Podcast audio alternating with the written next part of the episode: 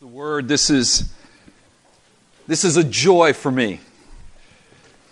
And I pray and trust that it would be a joy for you as you hear the word preach, as you open your Bibles, as you partake, as you listen to what God is saying to you through His word, through the Bible.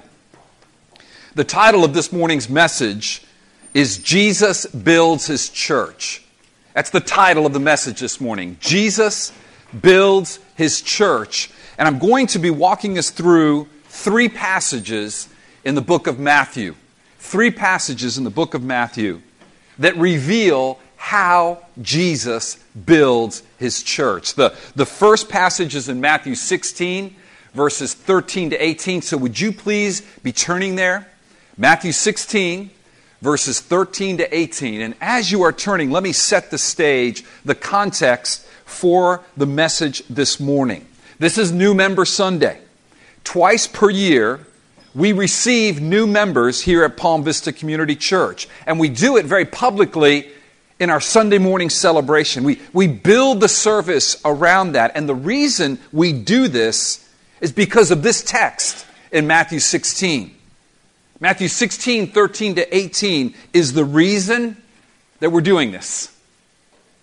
Because this text is the text that tells us that Jesus is building His church. And this text reveals the foundation upon which Jesus builds His church. So let's read Matthew sixteen, verses thirteen to eighteen. Are you there yet? I'm turning. I'm there. All right, here we go. Matthew sixteen, thirteen, eighteen. And let me just say, let me just give you a pastoral injunction here. Pay attention. Get your Bibles out. If you need one, I think we have some back here. Read the Word of God. This is the Word. This is what gives us life. God Himself is speaking to you. So may I encourage you, listen. Ask Him to reveal what He's saying. Matthew chapter sixteen, beginning in verse thirteen.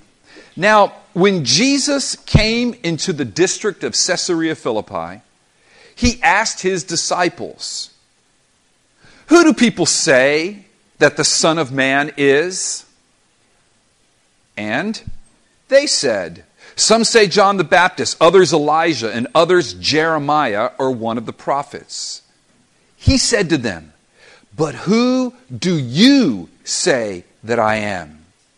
Simon Peter replied, "You are the Christ, the Son of the living God." And Jesus answered him, "Blessed are you, Simon Bar-Jonah, for flesh and blood has not revealed this to you, but my Father who is in heaven." And a key verse here, verse eighteen. "And I tell you, you are Peter, and on this rock I will build my church, and the gates of hell shall not prevail against it." Let's pray. Lord God, I pray that you would arrest every heart, that you would open every eye, Lord, that you would unstop every ear, that you would grab your people, that you would build them and thrill them and encourage them and motivate them by your Spirit. That all that Christ is for us, Father, would be enough. It would push away every distraction, every conversation, everything else that battles for supremacy in our minds and our attention right now. And in the name of Jesus, we would be fully satisfied with you. Oh, please, Lord, call out your people and build them right now through this message. In Jesus' name, amen. Jesus builds His church. He builds it on the foundation of Peter's confession. He builds it on the truth that Peter confessed when he said the following: Jesus is the Christ, the Messiah, the Savior, the Son of the living God. What Peter said is this: Jesus, you are God come in the flesh. You are the awaited Messiah. You are the Savior. And this is how God builds His church. This is how Jesus builds His church. He builds it based upon Peter's great confession. So, point number one, how does Jesus build His church? Upon this great confession that we see in Matthew sixteen, thirteen to eighteen. You see, in Matthew sixteen, thirteen, eighteen, we come to a very important point in the gospel narrative. the story about Jesus Christ as Matthew narrates it. This is the point where Jesus, after having done many miracles, Jesus, after having healing, Jesus, after just having fed four thousand people with just a couple of loaves of bread and a few fish, amazing people with what he can do, he now wants to focus in on his disciples and reveal to them who he is. Not just what he does, but who he is and why he came. Very important.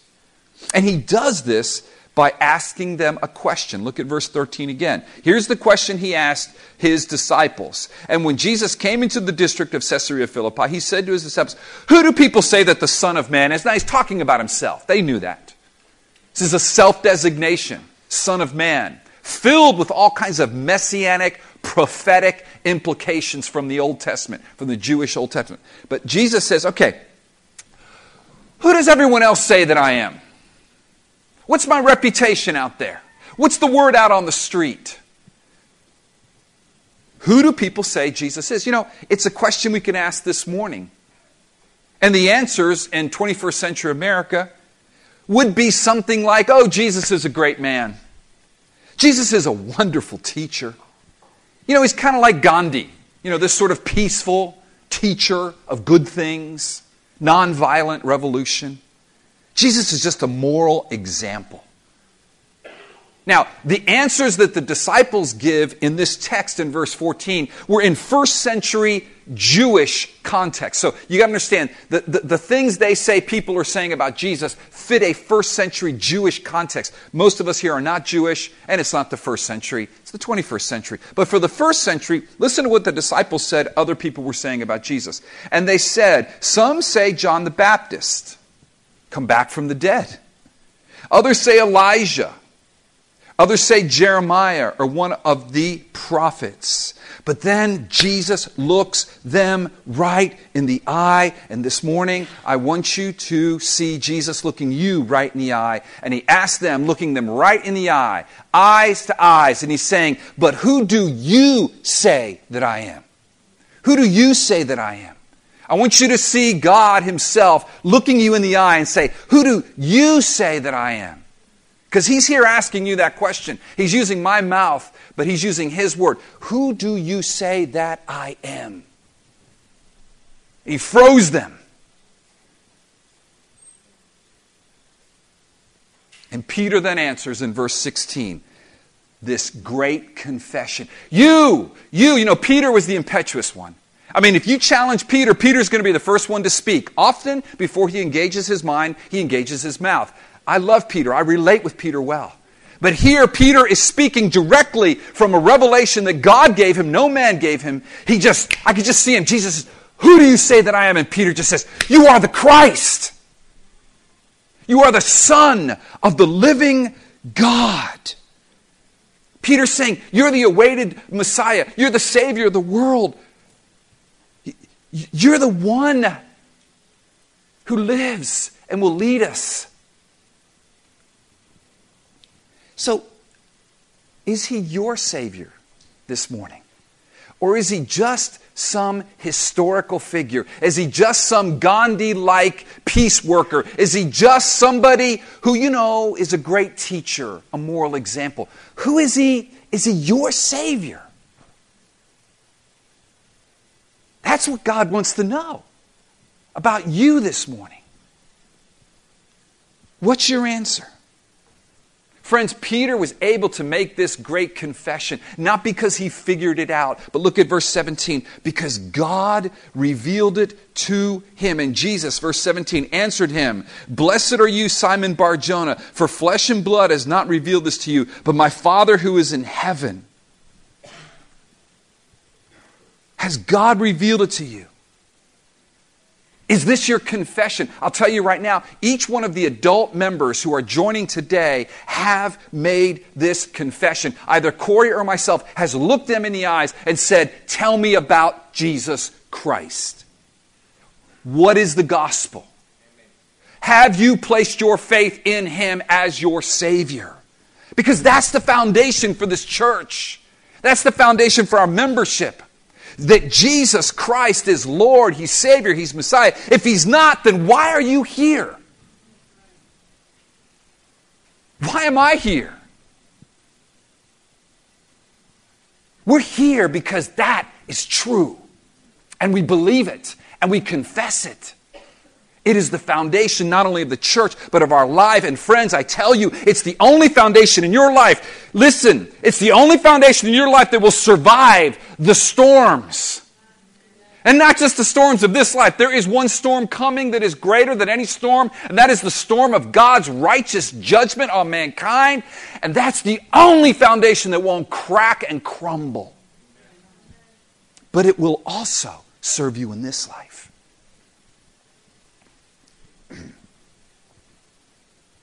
The foundation of the church. That's what Jesus says in verse eighteen. Upon this rock. He's not talking about Peter himself primarily. He's talking about the apostolic confession of truth upon which his church would be built. There's no primacy to Peter here. He just happens to be another one of those earthen vessels, failed, flawed individuals. Remember, he was the one that denied Jesus three times. He, he will be rebuked by Jesus in just a few verses. Paul will rebuke him. We talked about this last week in Galatians two. Peter's nothing special. He's just talking about what God's revealed, and he loves to reveal it through people like you and me, flawed, weak, what the world would call not the sharpest. But God says they're my people. It's upon Peter's confession that Jesus builds the church. And that word church is incredibly important here. Look at that word. Put your finger on that word church in verse eighteen. I will build my church. The, the Greek word there is ekklesia. Ekklesia is a very important word in the Bible.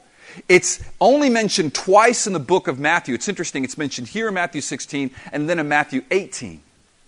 And we saw it in the book of Acts. Remember, we started seeing how this word church was used. It's a very important word. It means, it means God's called out ones. It, it, it means the people that God chooses from the world and says, I'm going to build my church. Imagine you're on the campus of the University of Florida.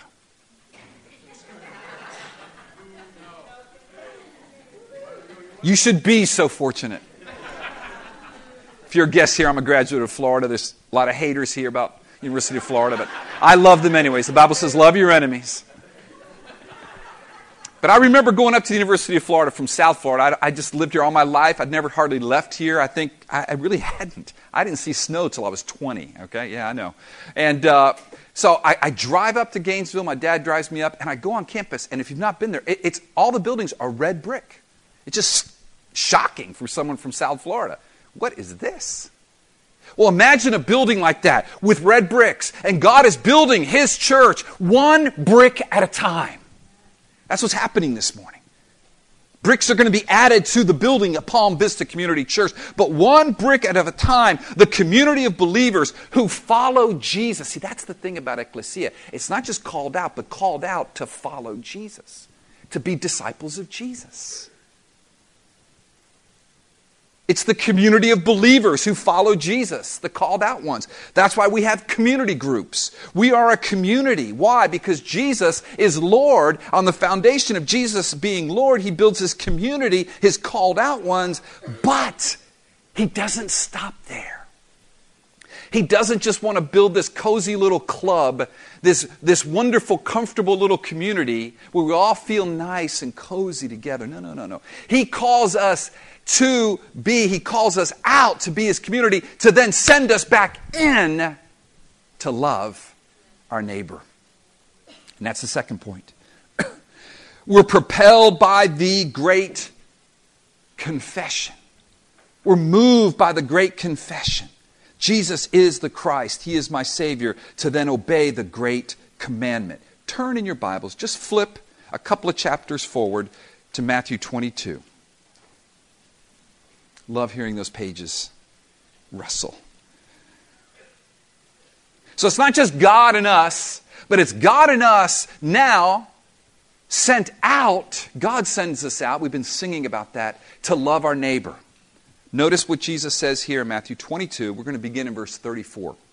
Matthew twenty-two, thirty-four. So if the Great Confession is the foundation of the church, then the Great Commandment is going to be the fuel for the church to go out, to propel us, to launch us. The Great Commandment is the fuel. Let's read what Jesus says in Matthew twenty-two, thirty-four. But when the Pharisees heard that he, Jesus, had silenced the Sadducees, they gathered together, and one of them, a lawyer, asked him a question to test him. Teacher, which is the great commandment in the law? And he said to him, you shall love the Lord your God with all your heart, with all your soul, with all your mind. This is the great and first commandment. And a second is like it. You shall love your neighbor as yourself. On these two commandments depend all the law and the prophets. Do you see this is still foundational stuff? On these two commandments, they're going to be the foundation upon which all the law and the prophets, all that God has revealed about himself and his purpose in mankind are based upon these two commandments. Love God with all your heart, soul, and mind, and love your neighbor as yourself. Foundational stuff. It's the fuel. The context here is that the Pharisees and the Sadducees, they were desperate to shut Jesus down. They're not buying that Jesus is the Christ. They're not buying that he's the Messiah. They're not buying that he's the Savior of Israel like Peter did because God revealed it to him. No, no, no, no. They want to shut him down. They want to silence him. But you know what? Instead of them silencing him, look at verse thirty-four. But when the Pharisees heard that he had silenced the Sadducees. Who's silencing whom here in this text? It is Jesus who is shutting their mouth. And the way he did it was very publicly. He would stand there and these experts of the law, these men who maybe had memorized the first five books of the Bible, Genesis to Deuteronomy. Can you imagine memorizing Leviticus? Dude, that's discipline. They're experts. And they're firing questions at him. And Jesus is just like, boom, boom, boom, boom. He just shuts them down. They just walk away. This uneducated guy. So now the Pharisees, they're going, no, no, okay, we take up the baton here. This is a relay race. Give us that baton. So they said, no, we're going to catch him. We're going to entrap him. So what do they do? They send in the lawyers. I want lawyers in this church. Please hear that. I wanted to be a lawyer at one point. I also wanted to be like the President of the United States, but pff, we're all legends in our own minds. And so the, they send in the lawyers, and the lawyer asks him a question to test him. Do you see that there in verse thirty-five? He didn't ask him the question to learn from Jesus. He wanted to entrap Jesus. Imagine Jesus on the witness stand, and the lawyer's cross-examining him, and he wants to trap him. He wants to get Jesus to say something that is controversial so that people would then turn against Jesus. And what do they, what do they ask him? These lawyers asked him a very difficult question. They said, listen, Jesus, of the six hundred thirteen commandments that our rabbis today find in the law, in other words, they got somehow out of the law six hundred thirteen commandments. Many, many of them probably were additions, but nonetheless, six hundred thirteen. Jesus, tell us something here, quite publicly. Which is the greatest? Which is the most important? Now, you know people are going to be upset no matter what he says. Everybody has their pet commandment. They wanted to stir it up. How did Jesus answer them? What did he say to them? Now, you see, many of them would have expected Jesus to start with the top ten, right? I mean, let's if there's six thirteen, what are the top ten? Do you know? You should. Top ten, either from Deuteronomy five, seven to twenty-one, or Exodus twenty, one to seventeen. You should know these. These made the top ten. They were written by the finger of God. They cannot save us, but they sure do reveal who God is and his commands to us. Jesus saves us. But they're important. I mean, so they're figuring, okay, he's going to start maybe with one, two, three, or four. Some say those four kind of address our love for God. Have no other gods before me. Two, don't make for yourself a carved image or likeness of me. Three, don't take my name in vain. His name is who he is. Understand who God is. It's not just cursing. It's much deeper than that. Number four, observe the Sabbath. Why? I trust you, God. Or maybe he's going to go to five through ten, the last six, that deal probably more with how we love our neighbor, how we deal with one another. Honor your father and mother. Don't kill. Don't commit adultery. Don't steal. Don't lie, don't bear false witness against your neighbor, and don't covet your neighbor's things. But he didn't. He did not drop into one of these. What Jesus did was he quoted from something that most pious Jews of his time would have recited every single day of their life. And it comes from Deuteronomy six five. And this is what they would have recited. This great commandment. You shall love the Lord your God with all your heart, with all your soul, and with all your might. Some say this command kind of encapsulates or summarizes the first four. He says, this is the great commandment. And then he wasn't done. Look at verses thirty-eight and thirty-nine. When he's done with that one, he says, this is the great and first commandment. So he shut them down. They realized, uh-oh, there goes our no-hitter. He just jacked that one out of the park. We threw our fastball inside, right on the corner of the plate, ninety-nine miles an hour. Jesus turned on it with ease and just absolutely crushed it out of the park. But then he adds this. This is the great and first commandment, verse thirty-eight, verse thirty-nine. And a second is like it. You shall love your neighbor as yourself. So probably Jesus is citing Leviticus nineteen eighteen and Leviticus nineteen thirty-four, which says that you're to love your neighbor as yourself. And then Jesus rightly concludes in verse forty, on these two commandments depend all the law and the prophets. There's your foundations, but it's more than just foundations. This is your fuel. This is your fuel. It's not just Jesus and me and a bunch of you huddled up in a holy community that says, forget the world. No, no. It's Jesus and us calling us to a holy community built on the foundation of the confession of who Jesus is, propelled out into the greater community by the great commandment.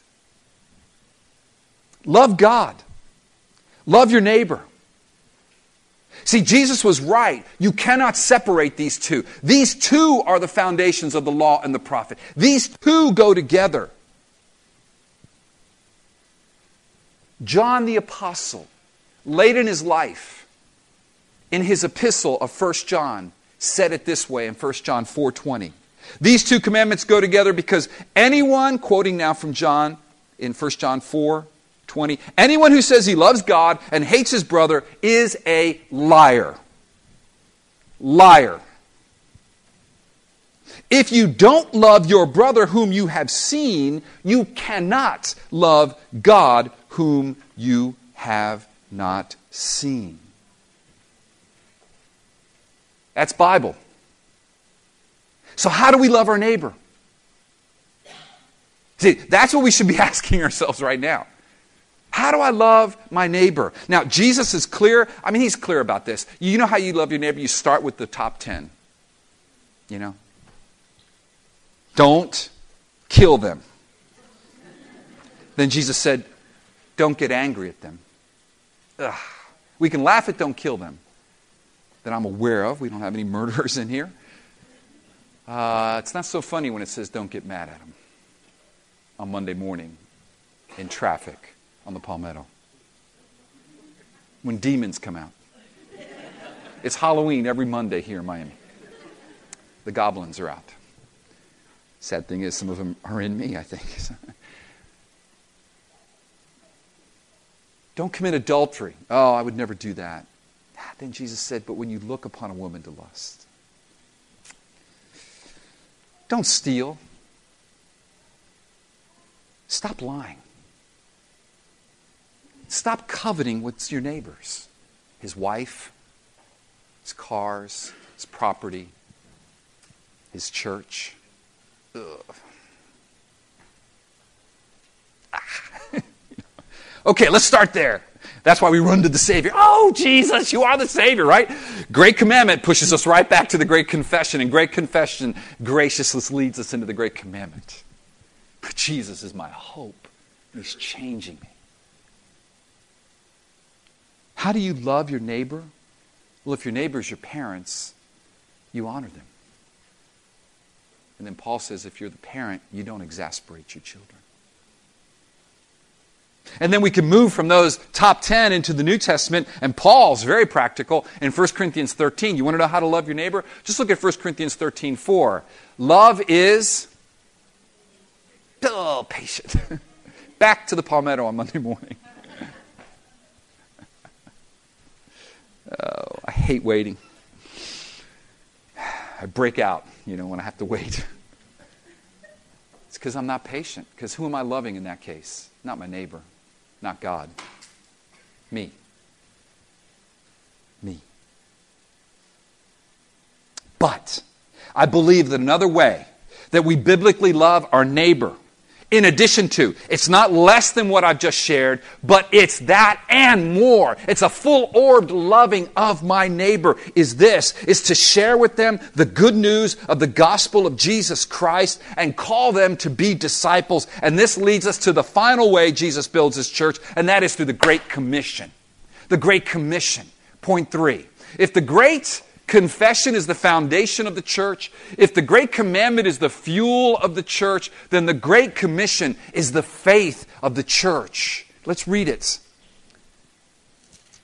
Matthew twenty-eight, a few chapters further in your Bibles, beginning in verse eighteen. And Jesus came and said to them, "All authority in heaven and on earth has been given to me." There's the faith. All authority in heaven and on earth has been given to me. Jesus is about to ascend here. This is our faith. All authority in heaven and on earth has been given to me. Go therefore, go therefore, and make disciples of all nations, baptizing them in the name of the Father and of the Son and of the Spirit. We sang that, in the name of the Father, in the name of the Son, and in the name of the Spirit. Lord, we come. We're gathered together to lift up your name. Because our God saves and sends us out into the nations with that message. Teaching them to observe all that I've commanded you. Verse twenty, and behold, here's our faith. I am with you always to the end of the age. He's with us today. This was written over two thousand years ago, but he's with us today. This is our faith.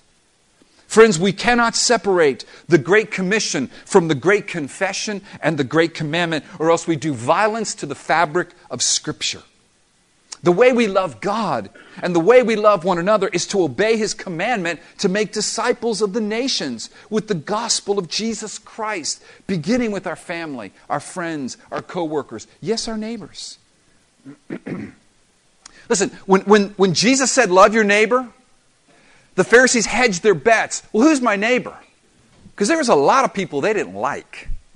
You're asking me to love that guy? And Jesus, in the wonderful parable of the Good Samaritan, says, let me define who your neighbor is. It's that person you call unclean, who you won't even talk to. If a Jew went into Samaria, he was ceremonially unclean. If he spoke to a Samaritan, there was this whole process he had to go through to get cleansed again. That's your neighbor. That guy? That lady? That unclean person? That person who doesn't look like me, sound like me, doing stuff I know is wrong, the Scriptures say. Yeah, that's your neighbor. You go love them. You go to them with the gospel. Yes.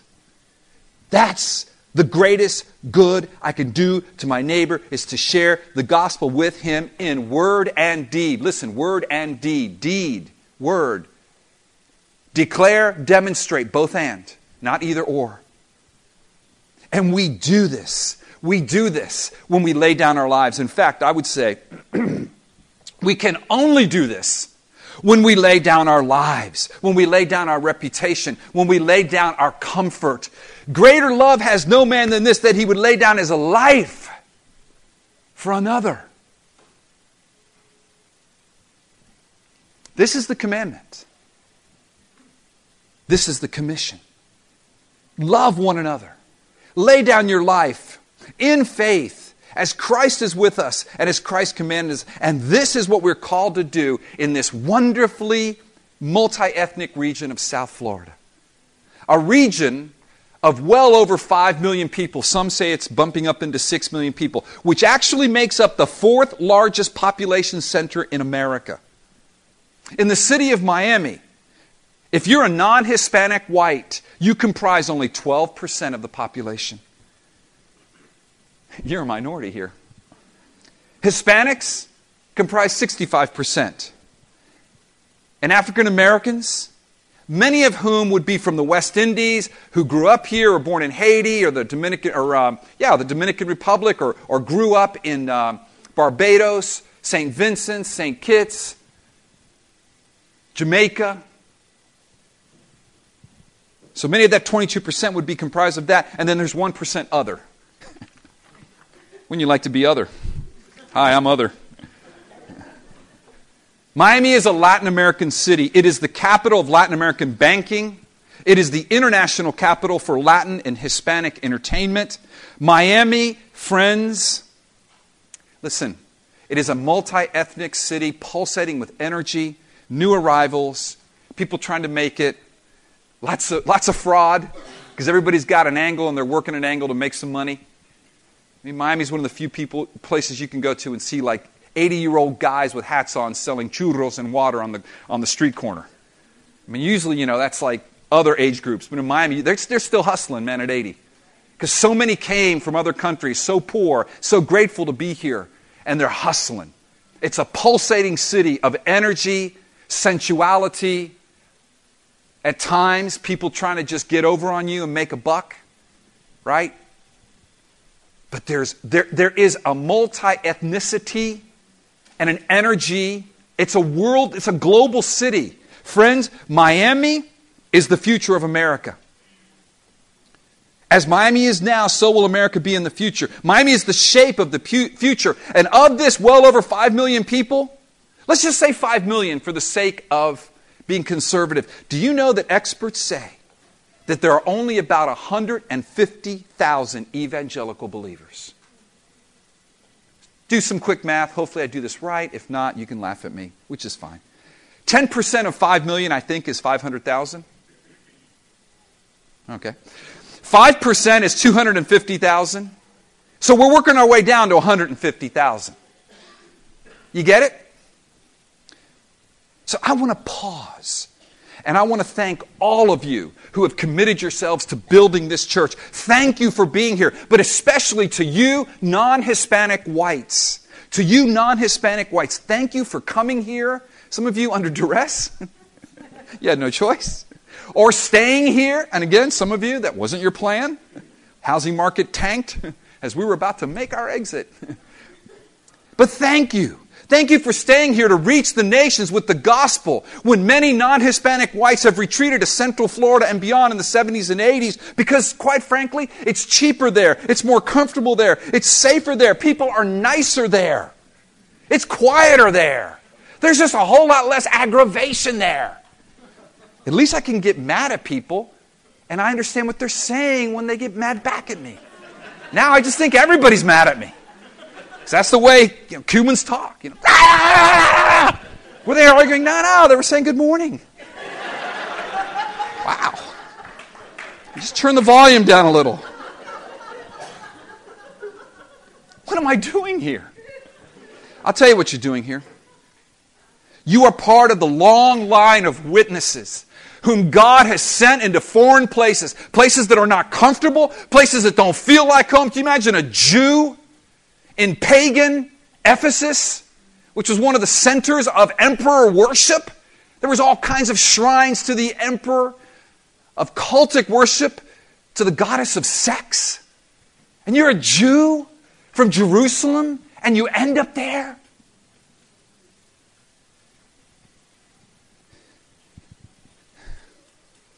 You're part of that group whom God has providentially brought to this city, or perhaps providentially kept in this city, a place that doesn't look like or feel like home, when home would be much more comfortable. And you are here by God's gracious will to declare and demonstrate the gospel of Jesus Christ in this church, and in so doing, friend, well done. You are loving your neighbor. Palm Vista Community Church is that group of witnesses for Jesus Christ that began in the book of Acts and has rolled through the ages, with whom this group of witnesses, Jesus is building His church, and from our number, God has and will continue to raise up pillars of the church, men and women who live for the gospel every day, live for something bigger than them and their bottom line and their comforts and their ease and what they like and who they are comfortable with. This is the place that God has raised up out of this church by His grace, church planters for this region and beyond, to go to Cuba. Our dear friend Gabriel here, who's involved in the Baptist Seminary in Santiago de Cuba, sending them to Cuba Right behind him, Kevin Abeg and Claudia, who've given their lives for the Latin world. First Chile, Latin America, but then Cuba, I know, is on their hearts. Places we may never go. But God has raised up church planners for this region and beyond. He's raised up expositors. That's what I'm doing right now. I'm expositing. I'm teaching the Word of God, of the Word of God in this region that is so needy. Men like Jose Prado, whom we sent out with many of our finest a year and a half ago. And it wasn't comfortable. It never is. It's not comfortable to charge the hill and take it.